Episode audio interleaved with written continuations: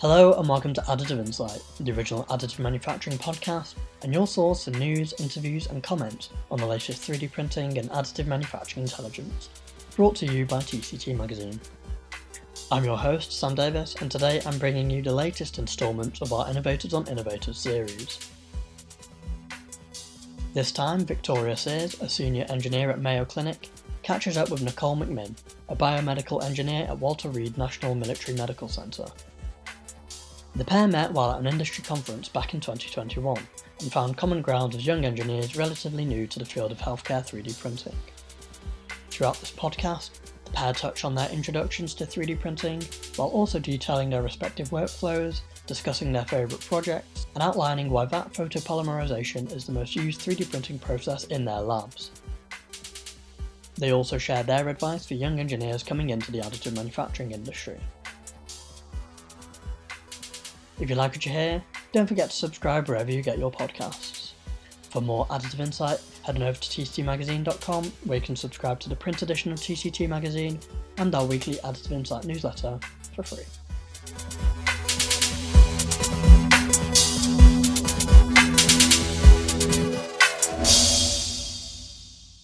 Nikki, I think we met in 2021 at RSNA, which is hard to believe it was a couple years ago because it feels like we, I don't know, just yesterday. Um, mm-hmm. I remember seeing you on the stage with a lot of the other like key players in medical additive manufacturing, and I was inspired to see another young woman up on the stage. So um, I know we connected, I think, after your talk and whatnot, and it was super uh, uh like I think we connected right away. yes, definitely. Yeah, I think so too. I think it. We also are both uh, almost uh, underneath folks that have been in the field for a long time and are very well known within medical 3D printing in particular. So I think we also bonded over that of having some giants in the field that are our managers or coworkers even.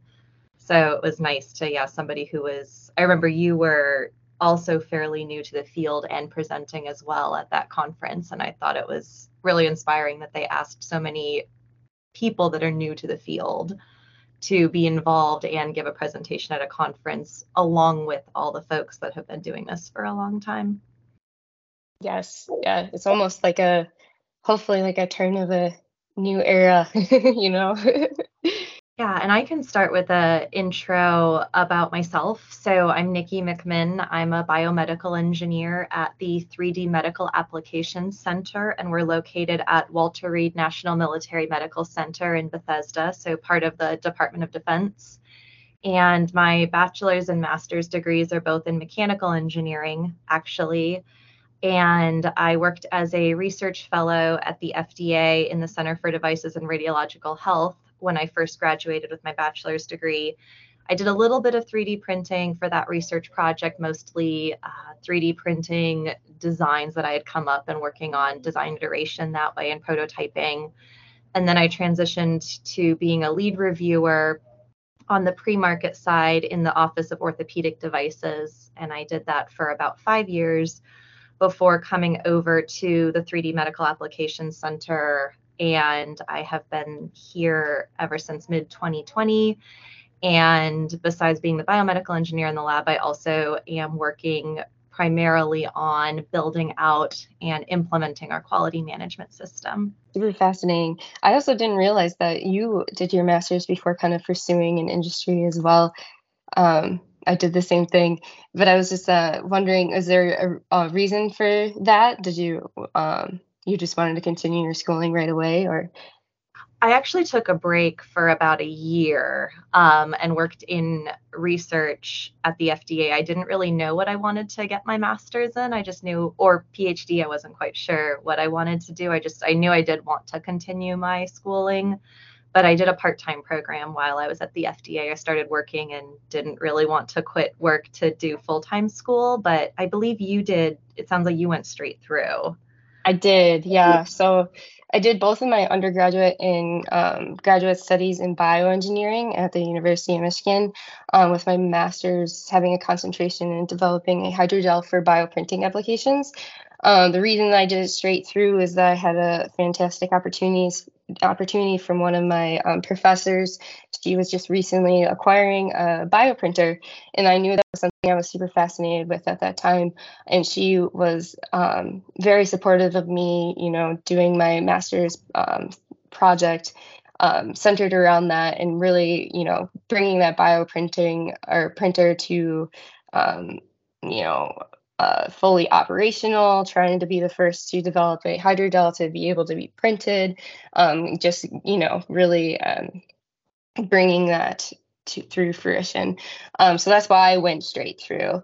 I you know I did contemplate, you know, going into industry for a little bit as well, but um, that's how my story came about.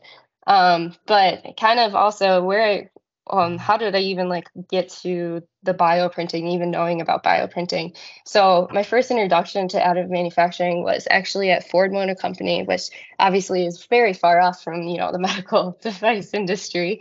But I was able to have an internship there where I worked um, with material development for additive manufacturing. Um, I worked on developing and manufacturing cellu- cellulose reinforced um, polypropylene filaments for material extrusion. Um, it was supposed to be a little bit more cost effective um, way to maybe prototype um, some parts. Um, but through that, I had no idea what 3D printing was before that internship. And once I got into that, I kind of did some research and saw like the medical field was starting to um, get involved a little bit more. It was starting to be a little bit more advertised and, um, you know, very like commercialized with uh, posts and whatnot saying, you know, oh, you can do 3D printing at the point of care to really help patients and um, help physicians, you know, come up with the best uh, care plan for them to re- um, recover. Um, so from there, though, um, I did become an industry intern supporting SME's medical additive manufacturing work group. And then um, through that, I just became involved with a lot of people in the industry and was able to um, fortunate enough to have a biomedical engineering internship at 3D Systems, where I really had my first exposure to virtual surgical planning, uh, 3D printing of medical devices, and quality control and whatnot. Um, so, to um, summarize, then I, you know, ended up at Mayo Clinic, which is amazing. I'm a senior engineer um, at the Mayo or at Mayo Clinic at the anatomic modeling unit. Um, we work to develop unique solutions to um, for cl- clinical challenges utilizing additive manufacturing technologies. We're primarily focused on point of care manufacturing, which refers to the just in time creation of diagnostic models and medical devices based off of patient imaging. That's really cool. So you have quite the 3D printing background then, yeah. which I, I think it's interesting talking to people in this field how they got there whether they did have quite like you like quite an extensive background in 3D printing. And even though you didn't find out about it until maybe a little later in undergrad like at least being exposed to that and from the automotive side as, as well as the medical side uh, and then you have i did a bit like i said at my internship uh, or my research fellowship at fda and worked with the 3d printing expert subject matter experts there but really didn't do much with 3D printing while I was a reviewer and then came over here. So I guess all that to say there's a lot of different ways to get into the field and you don't necessarily have to have quite as extensive 3D printing background to get into medical 3D printing. Yeah, definitely. I definitely. I think we we wear many hats in this little industry, so I think you know there's definitely many pathways that you can get into it. I think we want to move on next to talk about what a typical workflow looks like, uh, just because medical 3D printing is a bit different from, or might be different than some other uh, 3D printing uh, industry specialties. And so usually, and I, I, at least can speak on on my side at 3D uh, Medical Applications Center at Walter Reed National Military Center, Military Medical Center. And so what we usually will do is we'll start with a patient scan, whether that's CT or MRI, and we will segment that scan, which essentially means that you'll isolate areas of interest to clean up the scan if needed, and then send it to the 3D printer. We also will make prosthetic components or simulation models, and those generally will start with some type of CAD modeling that happens first and then they're sent to the 3D printers. Uh, I don't know, Tori, if that's similar to what you all do at, at Mayo.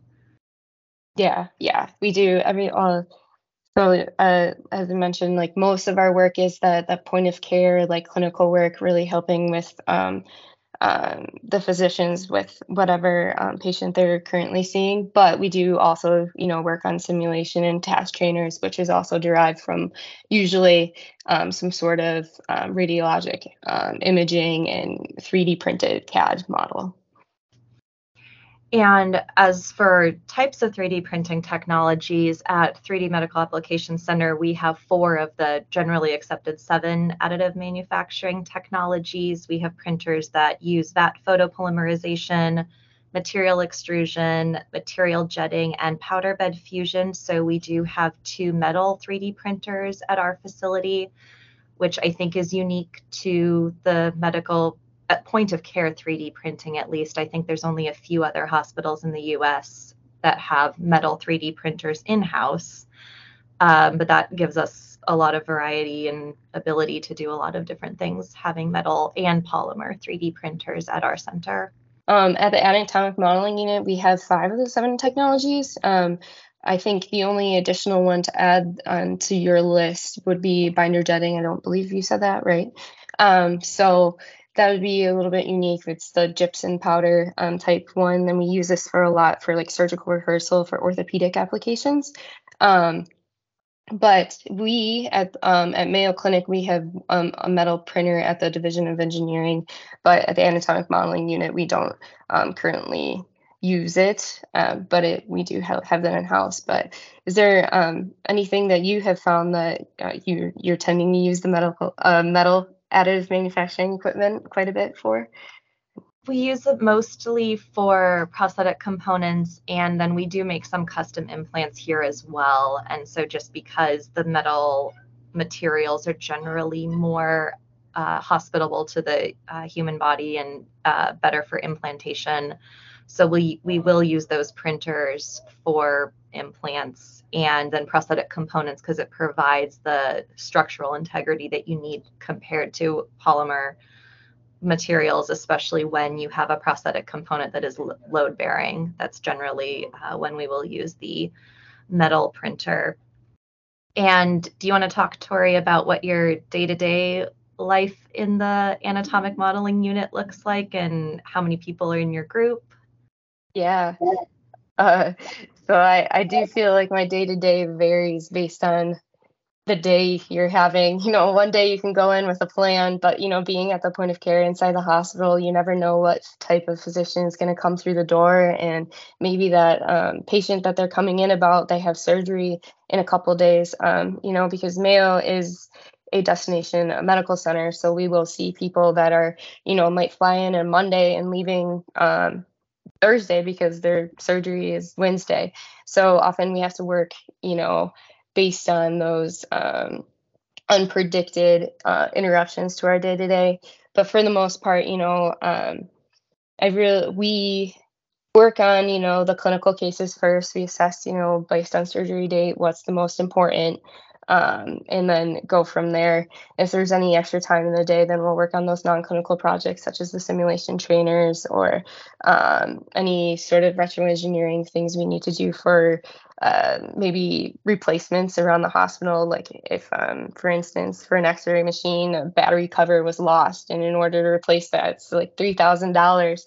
So we're able to retro engineer that just to, you know, um, provide a cheap and very fast and efficient way to get that x-ray machine back in into operation. Um, so that's kind of our day to day. It sounds like a lot especially with your patients coming in with that fast of a turnaround pretty routinely i'm sure especially because people are you may you see a lot of the really complicated cases that probably benefit from using medical 3D printing and having medical and anatomic models for the surgical team to plan the surgery. Yeah, yeah, definitely a lot. Um, I'll say also, so I I am the lead of the craniomaxillofacial um, surgeries of doing the virtual planning and the device design creation. So I do do a lot of that. Um, it takes a lot of effort to, you know, virtually uh, plan the surgeries and then you know pass it by the surgeon and then create that device in order to help them facilitate that plan in the operating room.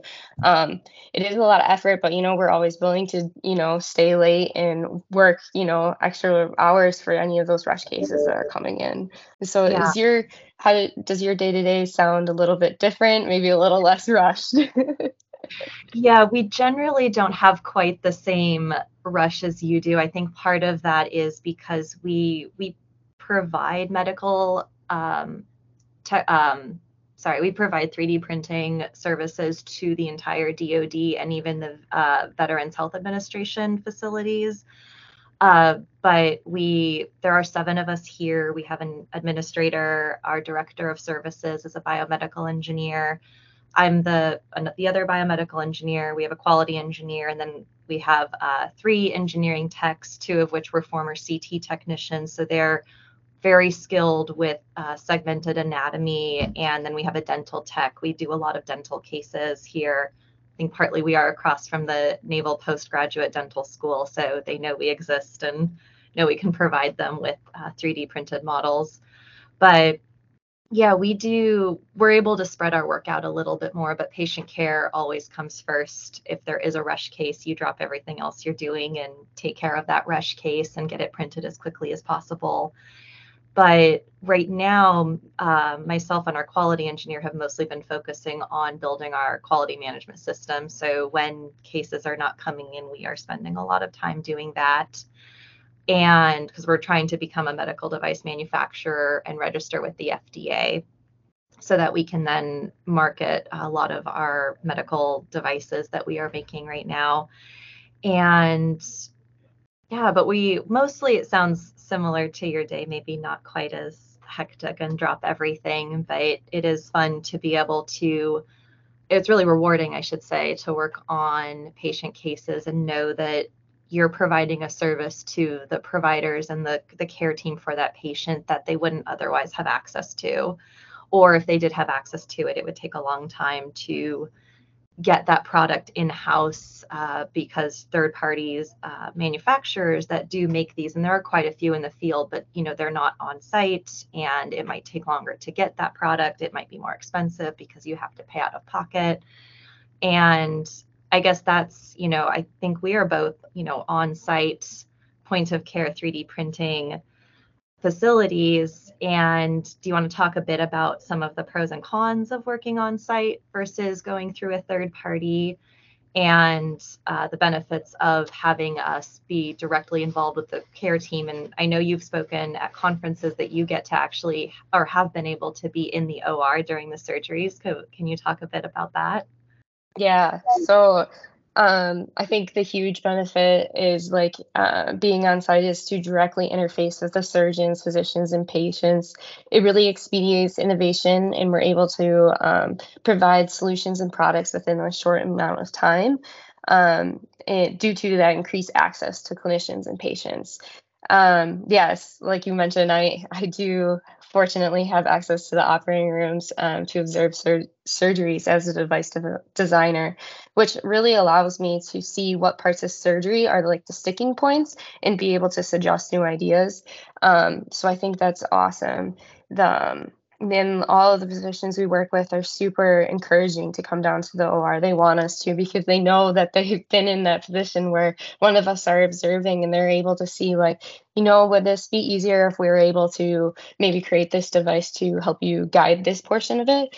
And they're like, yes, we would love to. Um, love for you to try that so we can you know make that easier it would save you know 20 minutes which is a lot of time in the operating room even um, and then the other thing, you know, as a device designer, you're able to see maybe what you developed and came up with, and you can see it in use and see, like, oh, I think it would be more feasible for this device to be used um, to be designed maybe with a handle for positioning a little bit better because they may be fumbling with it with their in their hands like trying to get it in the correct um, placement on the patient um, so just observing as a device de- device designer is huge.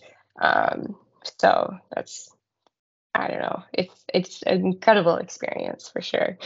Absolutely. And I think that helps a lot because even if you do, you've been working uh, in this field for a while, and so you do have a lot of similar vocabulary with per- medical providers, but there's still that disconnect. And I feel like it's it's an interesting job we have where we get to do so many different things on a day-to-day basis, but also communication is so huge because your provider may come to you with what is in their head and they're not fully aware of what we can do at our 3D printing facility. So it involves you as the engineer, as the person who works in the 3D printing lab, explaining to them what our capabilities are and what types of materials we have and what materials are going to be safer for patient contact and which ones aren't. And so I think that I'm sure it's really beneficial being in the OR because then there's less of that communication gap because you can see directly how the surgeon is using the device that you designed and or the guide or whatever it is they're using that you built. So that must be really cool.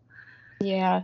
It kind of, kind of going off of what you just mentioned too like um so a little um like having you know the material or being on site and having the range of materials or um, types of uh, models you can develop. You know, the surgeon can see an example and be like, oh, yeah, that's something that we want. Like, this feels like what we need. So, having that direct um, contact, being able, I think, um, it's a little bit different than a third party who might you know meet over teams or zoom you know and they're not able to totally feel that material until maybe it's shipped in a box to them. Well they're just able to come up and see maybe even what we're using for an orthopedic surgeon might also work for a craniomaxillofacial surgeon. Um, another thing I uh, didn't mention either was kind of, you know, the you mentioned what kind of staff is within your, you know, your team, and I uh, so we have, you know, a medical uh, administ- administrative assistant who kind of manages all of our clinical cases. As I say, you know, it's super rushed, so we really need that to help us stay in line and make sure we're reaching all of our due dates and whatnot. But we do also have those. Um, uh, radiologic technicians who really know like CT imaging, MRI, whatnot. So they're doing our segmentation. We also have th- three of those that rotate through our unit. And then another thing that I think is very unique, uh, you know, um, separate from a third party is having a radiologist um, scheduled to us every day. So they're able to review our segmentation and make sure that we're appropriately, you know, um, having uh, the vessels, the arteries segmented different from veins because you know you know that can be a little bit confusing on some cases where um, they are highlighted nearly the same on CT. Um, but you know it's a little bit different but it, i think it brings us to be a little bit more accurate with some of the tumor margins we have in the resections definitely yeah and i think both of us, but gen- a lot of times 3D printing point of care facilities are housed within the Department of Radiology, which is the case for us, and I think believe is the case for you as well at Mayo. And I think that does help a lot. We don't have quite the same level of access, but if we do have any questions whatsoever, we will call up our radiologists, whoever has time on their schedule to come up and take a look at our segmentation. Just because, yeah, like you said, there's so many, there's room for error. And especially since, at least in our group, none of us are trained radiologists, it is very helpful to have them come up and double check our work, especially when there are complicated segmentations that need to be done or determining tumor margins where sometimes you'll need to overlay an MRI scan, which at least with the software we use here, it's a lot harder to see an MRI or offset that with the CT scan and make sure you're appropriately segmenting the margins of that tumor. And do you want to share a favorite project or case that you have worked on, or generally what types of cases you like to do? Yeah, um, I kind of uh, had an idea in mind coming into this that like I think my one of my favorite projects, and maybe just because it was one of the first times I was able to create a unique device from just a surgeon's novel idea. Um, this device is uh, being used during facial feminization procedures, which is the surgical manipulation of bony and soft tissues to create a more feminine appearance of the face. Um, but our um, plastic surgeon came up in between cases, and I believe he was in a current facial feminization proce- procedure. And he just took a stock 3D printed skull on one of our desks and drew up some sort of design on it. Um, and he was like, "This, you know, this is kind of what I have an idea. This is what I would like to be done. This is, you know, why we would need the a device like this, and this is like the gap that we're we have in the operating room." So just from you know the just 2D drawing on the 3D dimensional, you know, printed skull, um, you know, I was able to iterate through device design, figuring out how to fit the parameters of what he was asking for, like the radius of a curved suture needle. And then we were able to test my device design on a 3D printed skull, um, also used binder jetting. Um, so before bringing that device into surgery, you know, really validate for sure that, you know, this is going to be used in a safe and effective way. But, you know, going through those iterations and just, um, you know, bringing that concept to life um, and then bringing it into the operating room, I was obviously allowed to view it in surgery, which was super cool because the um, the first use of it, it worked and it was awesome. And you know the surgeons were super enthusiastic about it. And then obviously they had you know a couple suggestions on how to make it better. Um, for instance you know having um, fixation holes to you know screw the guide onto the patient you know so it's not moving when they're doing any drilling um, so i think that was just one of the first times of i was able to see like you know my efforts in like uh, medical device design, you know, being used in real life and just a complete innovative solution. Um, so super rewarding.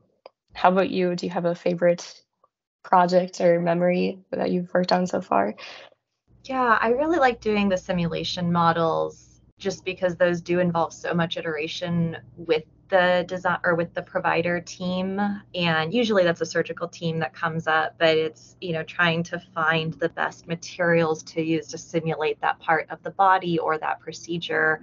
And a lot of it too is there are not some of the cases that we see or that requests we have for simulation models here are unique to the military population and so they may not have as high fidelity models available on the market for providers to practice on, or they may not have access to doing those procedures until they're in, you know, a war zone or in a, a combat related area. And so we have had some really cool models that I think are going to be really helpful to the field where the providers can practice before they ever so the first time they're doing it it's not the first time they've done it since they were trained in medical school or residency.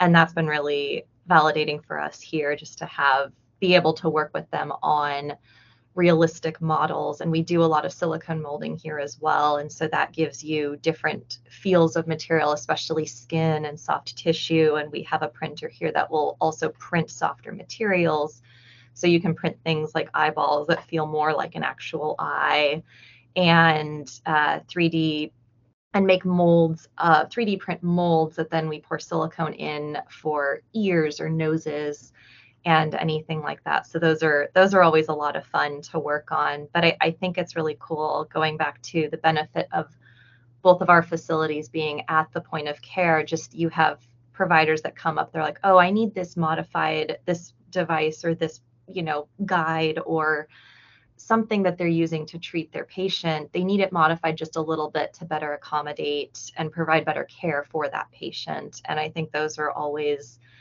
fun to work on as well because you have to be pretty quick, a little bit innovative, come up with something that will help them help provide better care to their patient. So we've had some of those that are interesting where it is they're, you know, they wouldn't have access to something like this unless they had access to us and our the uh, facility here. So that has been those are also really cool.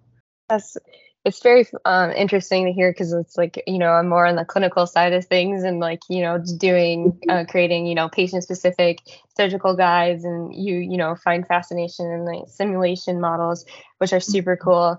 Um, fortunately, you know the anatomic modeling unit does have a um, simulation uh, engineer and artist that is able to you know do a lot of the same things you were talking about you know 3d printing molds for silicone um, sculpting and then you know trying to make the most realistic um, feels for those task trainers and whatnot. Um, we're using them a lot for the residents that are rotating through um, the you know the clinic.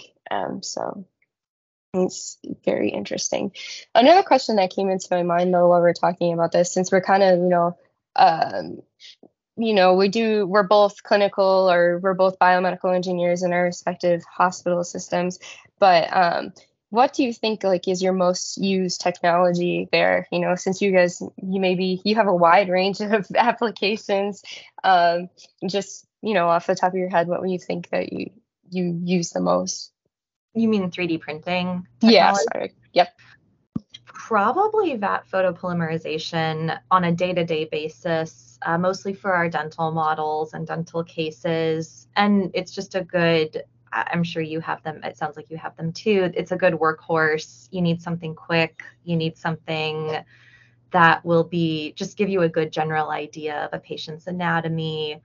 That's probably the, those ones are going quite consistently. Um, but I do think that the the metal the powder bed fusion technologies that we have are definitely uh, those seem to be the most useful um, for what we're doing here. At least give us that extra option of uh, being able to print things in metal.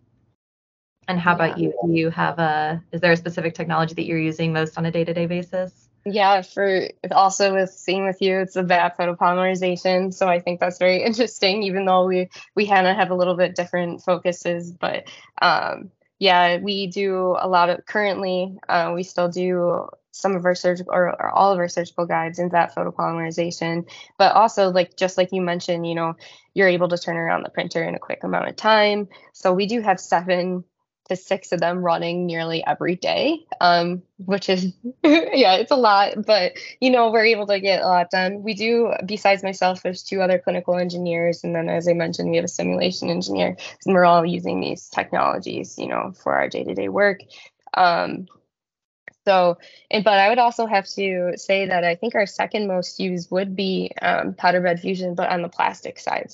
So, um, you know, we create a lot of those. Uh, I know our simulation engineer, he creates a lot of those molds on powder bed fusion, um, mm-hmm. but also, you know, we're able to turn those around pretty quickly too. Um, so it's funny how very similar uh, usage of technologies. So, um, you know, at Mayo, as you mentioned, you know, a lot of cases are rushed, but we also do the simulation models and whatnot. So we have to like kind of have a pretty robust structure to how we're managing our workflows. Um, one of the things I think is super unique to uh, Mayo Clinic is that our clinical orders are actually tied um, directly to the patient's electronic medical record. Um, so the physician is able to just go to the patient's chart and submit the order for us with some very detailed questions like do they want an anatomic model? Do they want a surgical guide? And what kind of what's the purpose of those guides or models? Like, are they wanting to see tumor margins? Do they need a trajectory guide for um, maybe dental implants? Um, so that's all submitted through the patient's um, electronic medical record, which then gets directly inputted into our um, manufacturing execution system. So that really helps us take, you know, um, helps us keep all of our cases in order while also keeping all of the 3D printing data there as well in the post processing. Um, so it's really helping us track in um, our cases. Um, for like non clinicals, though, we still maintain a separate um, submission site for that internally um, just because we you know we're typically fortunately not really billing any of the internal physicians for the non-clinical work that we're doing um, so we don't want get to be murky with that. Um, but we do submit anything that we print 3d print um, uh, for the non-clinical projects into the manufacturing execution system. So we still have a history of everything that's been printed. I feel like that must be really helpful when if you get any reorders or if you get a reorder where the provider wasn't quite as happy with what or they want something different or they want what you did for a previous case but for a new patient it probably makes it easier i would imagine to trace that information and make sure you're getting that provider exactly what they're looking for Yeah. Is it do you have some sort of way that you guys like to manage your workflow there?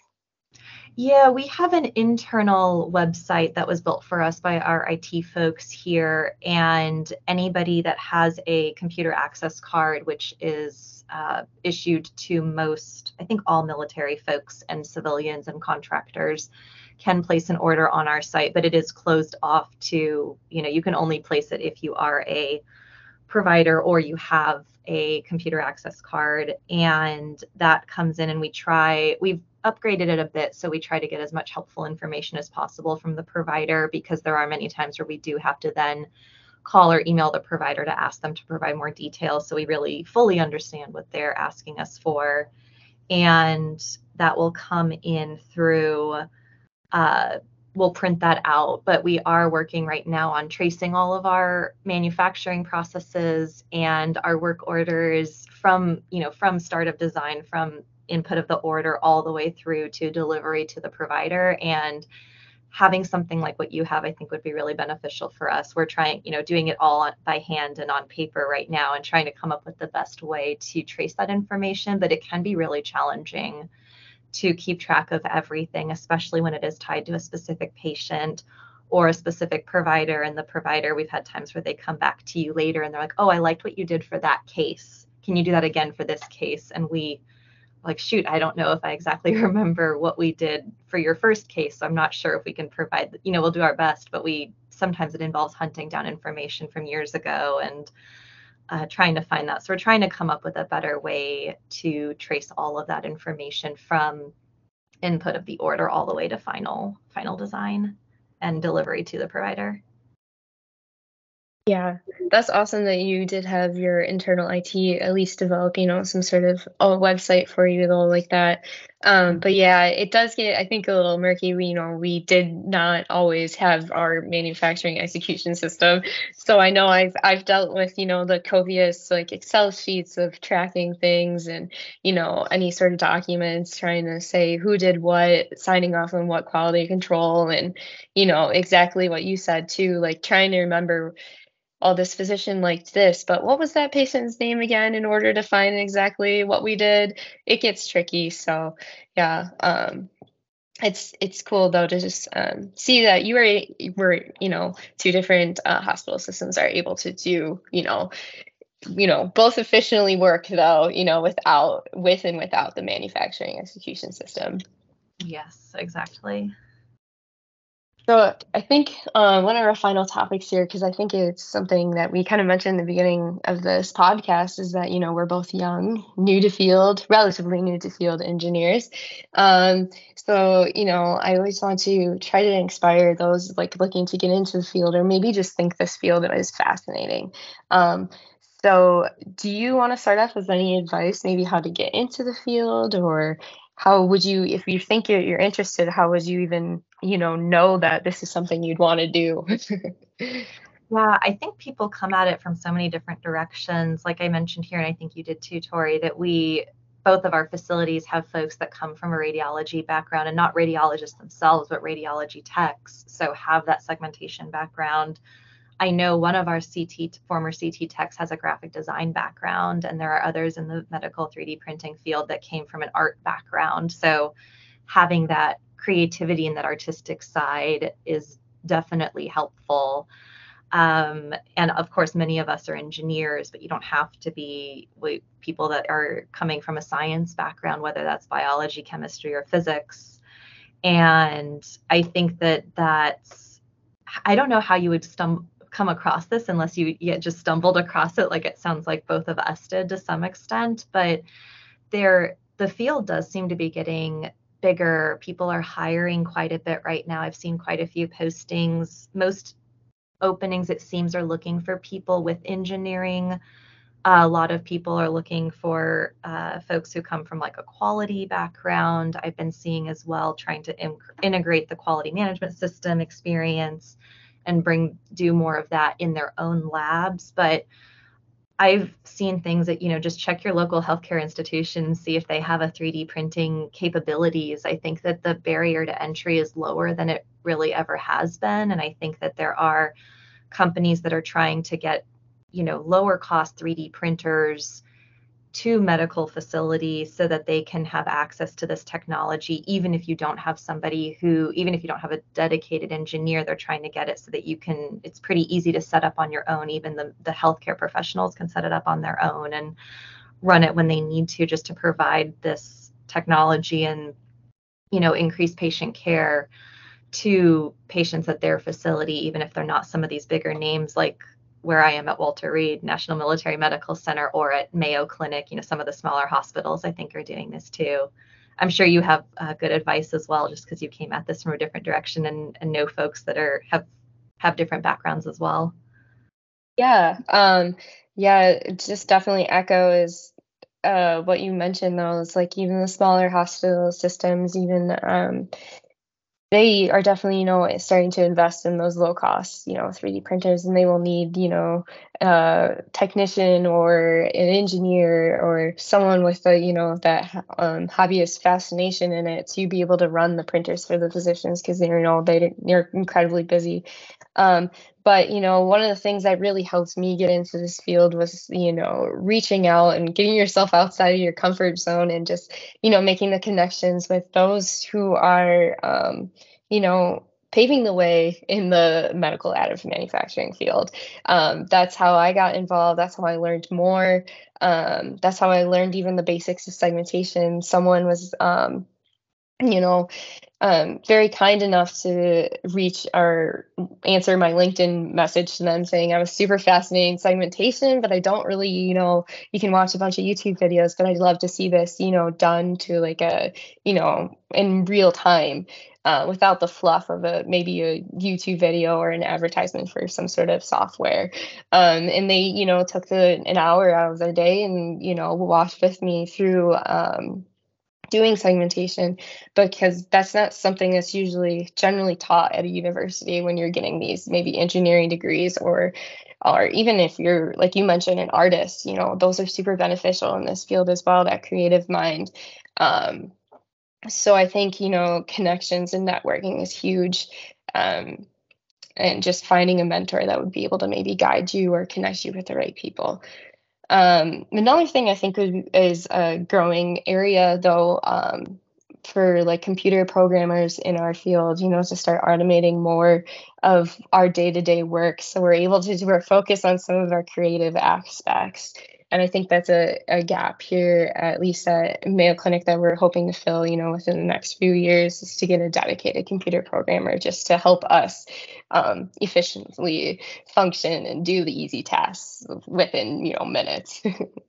yeah, yeah, and it seems to be there's more with yeah, interest in AR and VR integration with 3D printing as well. And you'll see that at conferences and you'll see that in job postings too. But I like what you said about mentoring. I think that it's really, I have found that the people in medical 3D printing are more than happy to help answer any questions you have you can reach out to them i met my current supervisor i went you know asked for a tour because i was you know he knew people that i knew at the fda and it's like oh i would just like to come and tour the lab and see what you're doing and even if you're interested in the in the field but you're not quite sure if that's really what you want to get into definitely reaching out to people and seeing what they're doing asking for a tour if they're able to give it. And yeah, people have been really accommodating and really just want to you know bring in the next group of people and help encourage them to get into this field